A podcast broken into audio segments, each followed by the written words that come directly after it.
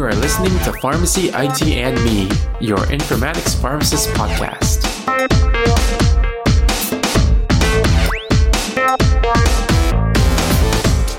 All right, welcome to another episode of Pharmacy IT and Me. And as with every episode, we start this one stating that the intended audience is everybody. And today we'll be speaking with our special guest, Dr. Dennis Kitayama, on uh, what his role is in the pharmacy technology and informatics world. So thank you so much for taking some time to be on the podcast, Dennis. How are you doing today?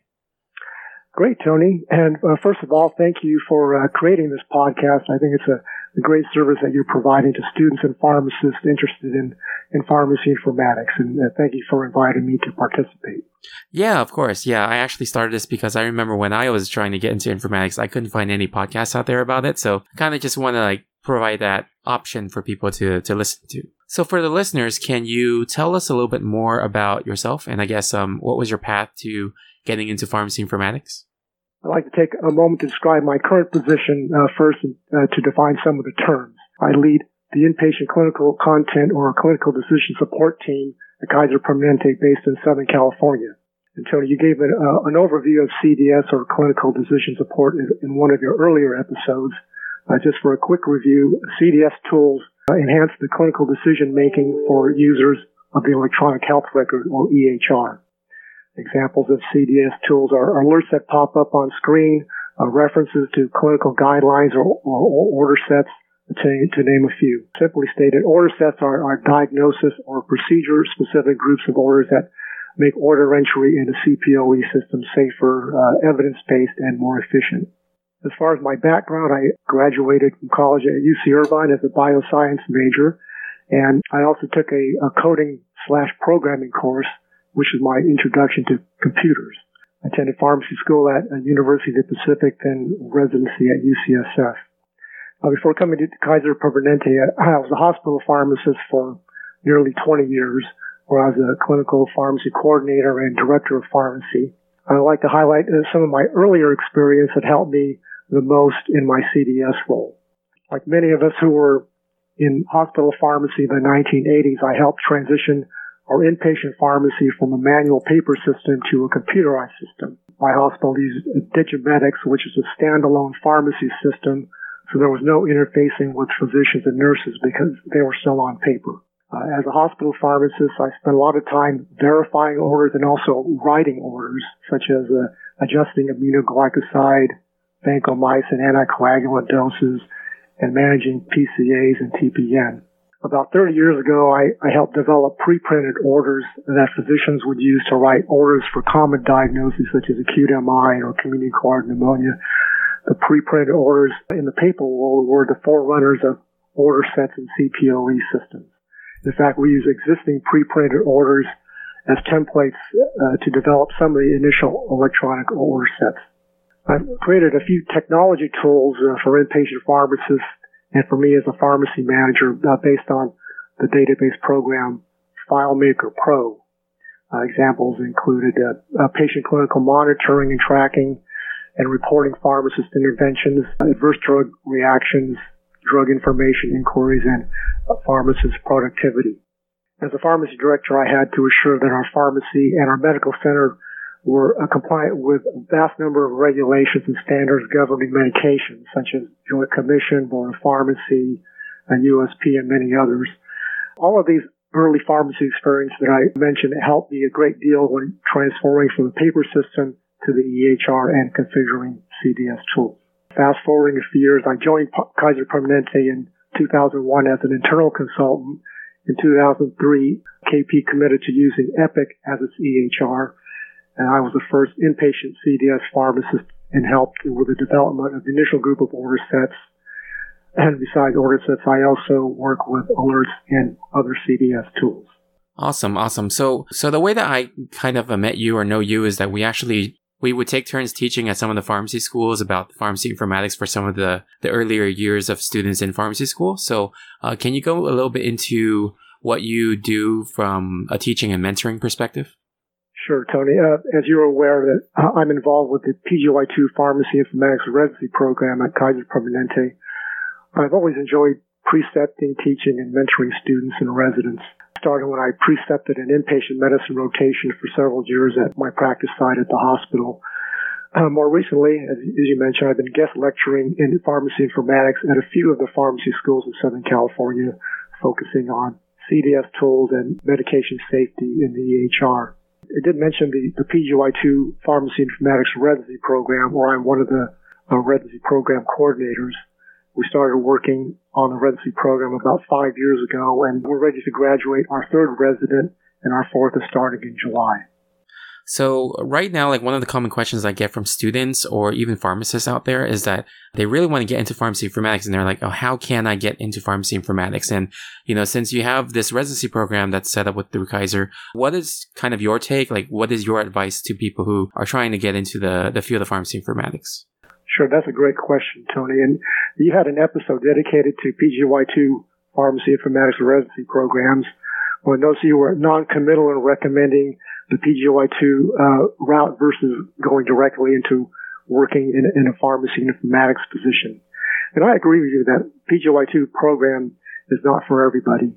My own path is typical of a lot of people who do not do a PGY2 residency in pharmacy informatics. They get work experience first, then enter informatics. PGY2 residency does require a PGY1 residency first, which is very competitive. And there are only 25 PGY2 pharmacy informatics programs listed on ASHP's website and a handful of combined PGY1, PGY2 programs in informatics. I believe that um, the advantage of a PGY2 program in pharmacy informatics is similar to residencies in general. Our resident rotates through several learning experiences such as outpatient and inpatient uh, pharmacy informatics, CDS, data analytics, and others. The program exposes the resident to a wide variety of experiences that would not normally be received as quickly in a typical pharmacy informatics job. Our residents get EPIC certified and we have been fortunate in that we were able to retain our first two residents, although we know that this will not always be possible in the future. However, our intent is to train our residents to work in positions inside or outside of our organization with the hope of becoming a future leader in the field.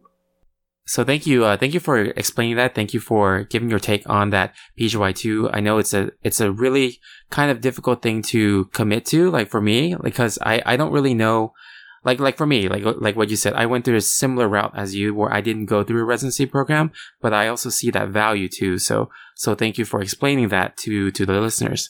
I also noticed that aside from your current role, you also have some experience with outside consulting and um, some thoughts about starting a company. Do you want to expand a little bit on that? Uh, many residents and pharmacists pursuing you know, pharmacy informatics uh, position may wind up working for a consulting company. And someday uh, you may even consider starting your own company in pharmacy informatics, either as a consulting business or a company trying to develop a new uh, product or service. I was involved in three startup companies, and uh, these were not solo efforts. I, I was always partnered with people that I enjoyed working with.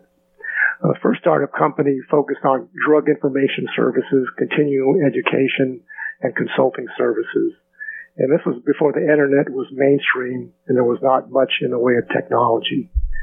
The other two startup companies were technology based. Uh, the first, the major goal of the first technology based company was to develop a CPOE system and have the system communicate wirelessly with a, with a pharmacy computer system. This is before cellular technology was popularized, and that company went through changes in partnership and transformed to another technology-based company that I was a part of. And this new company focused on developing a CPOE system using an electronic writing or pen device.